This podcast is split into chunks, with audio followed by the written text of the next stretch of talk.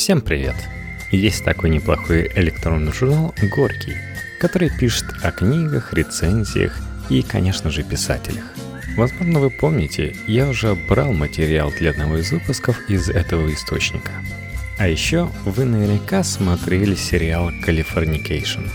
Ну или, по крайней мере, слышали заставку в наших пятничных чтениях. Она прямиком оттуда – Создатели этого сериала явно вдохновлялись писателем, речь о котором пойдет в этом выпуске. Чарльз Буковский о философии, пьянстве, компьютерах и о том, как стать писателем. Жан-Поль Сартер называл Буковский величайшим поэтом Америки. Выходец из люмпен-пролетариата, Буковский с юности грезил великими американскими писателями начала 20 века и сочинял в перерывах между выматывающей физической работой, запоями и драками в барах. На его надгробии сказано «не пробуй». Он верил, что следует писать лишь то, что буквально вырывается из сердца. Для рубрики «Инструкция по выживанию», где публикуются идеи и советы литераторов для разрешения экзистенциальных вопросов и бытовых неурядиц, Горький отобрал размышления Буковски о природе творчества и любимых авторах. Текст Стаса Нарановича. Запоя. Чтобы стать писателем, надо соответственно организовать себя. Инстинктивно, делая то, что питает и тебя, и твой слог, а заодно защищает от смерти. Каждого по-своему. Для меня это однажды обернулось тяжким запоем – доведшим до точки. Он освободил мой слог, застрел его. О писательстве. Писать лучше, чем пить. А уж писать бухая – это всегда опускало стены в пляс. О компьютерах. Я знаю двоих редакторов, которые дико обижаются на компьютер. У меня есть письма, в которых оба на него жалуются. Скорбью этих писем я был очень удивлен. Их инфантилизмом. Я осознаю – что компьютер за меня писать не может. А если бы и мог, я был бы против. Просто оба слишком долго за ним сидели. Вывод был таков, что компьютер не очень полезен для души. Ну, в чем-то да. Но я за удобство. И если я могу писать вдвое больше, а качество остается тем же, я предпочту компьютер. О библиотеках. В те дни когда я считал себя гением и голодал, и никто меня не печатал, я бывало тратил гораздо больше времени в библиотеках, чем сейчас. Лучше всего было занять пустой стол там, где в окно падало солнце, чтобы оно грело мне загривок и затылок и руки. И тогда мне становилось не так плохо от того, что все книги в их красных, оранжевых, зеленых и синих обложках скучные, стоят себе как на смешку. Лучше всего было, чтобы солнце падало на загривок. И тогда можно грезить и дремать, и стараться не думать о квартплате, еде, Америке и ответственности. О досаждающих читателях. Нужно быть немного жестоким с такими, иначе тебя осадят. У меня уже есть опыт по блокировке этой двери. Очень многие думают, что как-нибудь ты пригласишь их, и вы будете пить ночь напролет. Предпочитаю пить в одиночку. Писатель ничем никому не обязан, кроме как своим творчеством. Он ничего не должен читателю, кроме доступа к напечатанной странице. И что хуже, многие дверные стукачи даже не читатели. Они просто что-то слышали.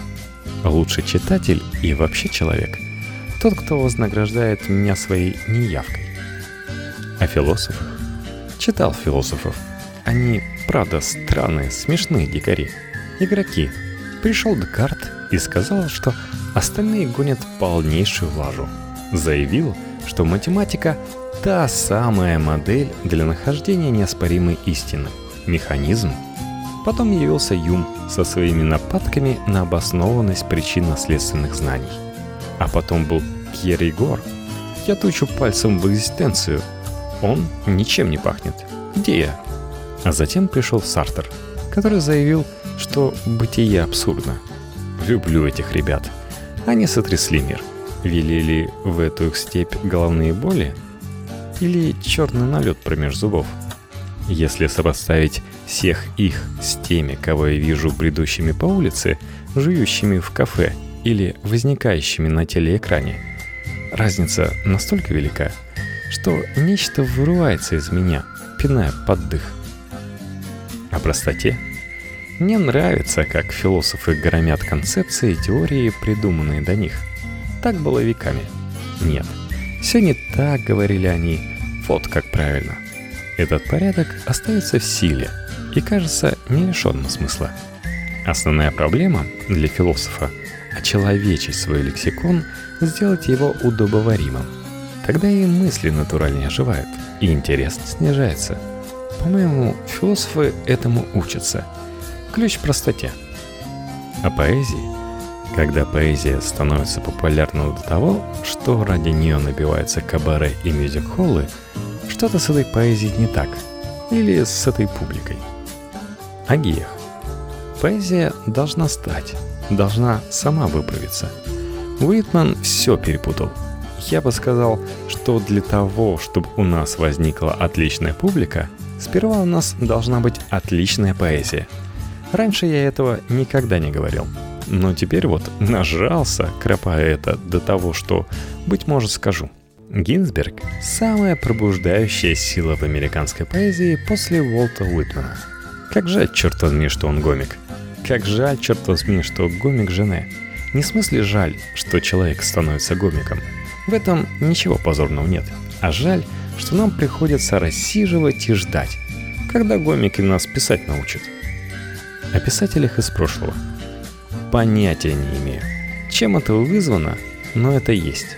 Какое-то ощущение писателей из прошлого. За достоверность не ручаюсь. Это лишь мои чувства, почти надуманные. Я размышляю о Шервуде Андерсоне, например, как о безбашенном рубахе парне. Вероятно, он был стройным и высоким. Неважно. Я представляю его по-своему, никогда не видел фото. Мой Достоевский – бородатый, тучный чувак с темно-зелеными, таинственными глазами. Сперва он был слишком толст, потом не в меру толще, потом опять поправился. Нонсенс, конечно, но мне нравится. Даже представляю Достоевского страждущим маленьких девочек. Фолкнера вижу в тусклом свете чудилой с плохим запахом изо рта. Мой горький – пройдошливый пинчуга. По мне, Толстой человек, приходивший ярости за пустяка. Хемингуэй видится типом в одиночестве выполнявшим балетный па. Селин, мне кажется, плохо спал, а Э. Каннингс блестяще гонял бильярд. А Хемингуэй? Хемингуэй перестарался. Читая его, чувствовался кропотливый труд. Тяжелые булавки, составленные в колонну.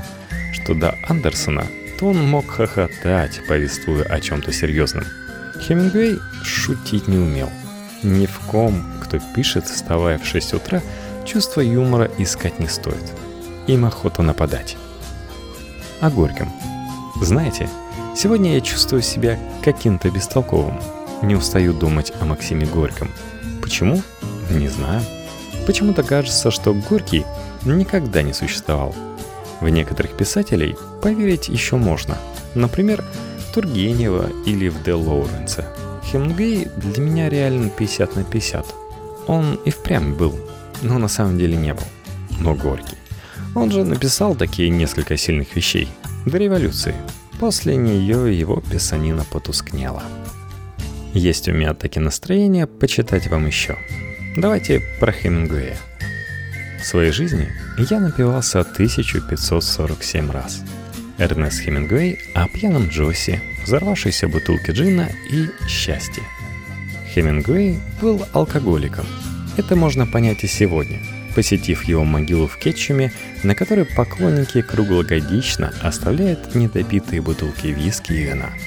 Писатель неоднократно признавался в любви к спиртному, начавшейся еще в юности – Горький отобрал алкогольное откровение папы для рубрики «Инструкция по выживанию», где публикуются идеи и советы литераторов, которые пригодятся для разрешения экзистенциальных вопросов и бытовых неурядиц. О Европе и Фрэнсисе Скотте Фиджеральде. В Европе мы считали вино чем-то таким же полезным и обычным, как пища. И кроме того, оно радовало, создавало ощущение благополучия и счастья. Пили вино не из снобизма. Это не было признаком какой-то утонченности. Не было модой. Мне бы в голову не пришло пообедать без вина, сидра или пива. Я любил все вина, кроме сладких, полусладких и крепленных.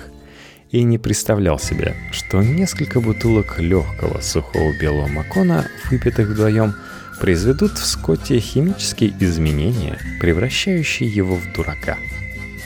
О жизни в Париже и водке. На верхний этаж гостиницы, где я работал, в комнату, откуда открывался вид на крыши и дымоходы с высоты холма, я тоже поднимался с удовольствием. Тяга в камине была хорошая, работать тепло и приятно. Я приносил с собой жареные каштаны и мандарины в бумажных пакетах, ел каштаны, когда был голоден, ел маленькие оранжевые фрукты, бросая кожуру в камин и туда же выплевывая зернышки. А голоден был постоянно – от ходьбы, от холода и от работы. В комнате у меня была бутылка вишневой водки, привезенная с гор, и я наливал себе, подходя к концу рассказа или под конец рабочего дня. О вине.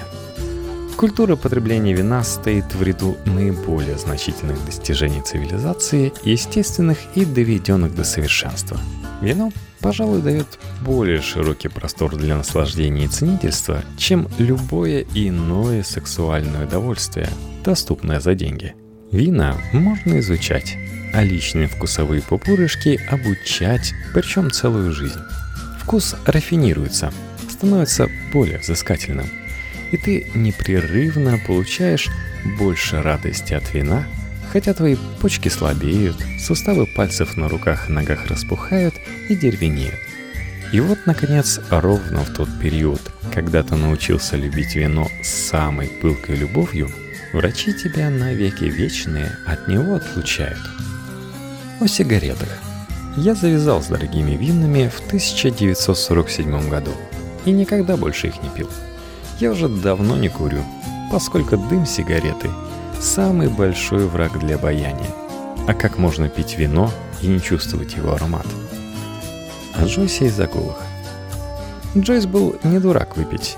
В те времена, когда я приводил Джеймса после затянувшегося загула домой, его жена Нора, открыв нам дверь, обычно говорила «Ну вот, пришел писатель Джеймс Джойс, снова напившийся с Эрнестом Хемингуэем». О барной стойке. Господи, вы когда-нибудь видели меня сидящим за столом, когда рядом стойка бара? Об авиакатастрофе в Африке. Когда я отодрал себя от пола самолета, то почувствовал, что у меня внутри все разорвано. Заднюю дверь сжала и заклинила. Правая рука и плечо не двигались. Но я использовал левое плечо и голову и вышиб дверь. Мы стояли беспомощно, наблюдая, как горит наш Хевиленд. Тогда я сделал несколько научных наблюдений, которые могли бы заинтересовать тебя, Киприане, как последователя алкогольного культа. Сначала раздались четыре слабых щелчка. Я подумал, что это лопнули четыре бутылки пива «Карлсберг». Затем раздался более звонкий щелчок, и я решил, что теперь лопнула бутылка «Грэнд Макниш». Воистину внушительный звук раздался, когда лопнула бутылка Джина Гордон – это была закупоренная бутылка с металлической крышкой. Грэнд Макниш был закрыт пробкой и, кроме того, наполовину пуст. Зато Гордон выдал настоящий взрыв. А Роме немного утомился прошлым вечером. Пять раундов с дьяволом Ромом закончились моей победой.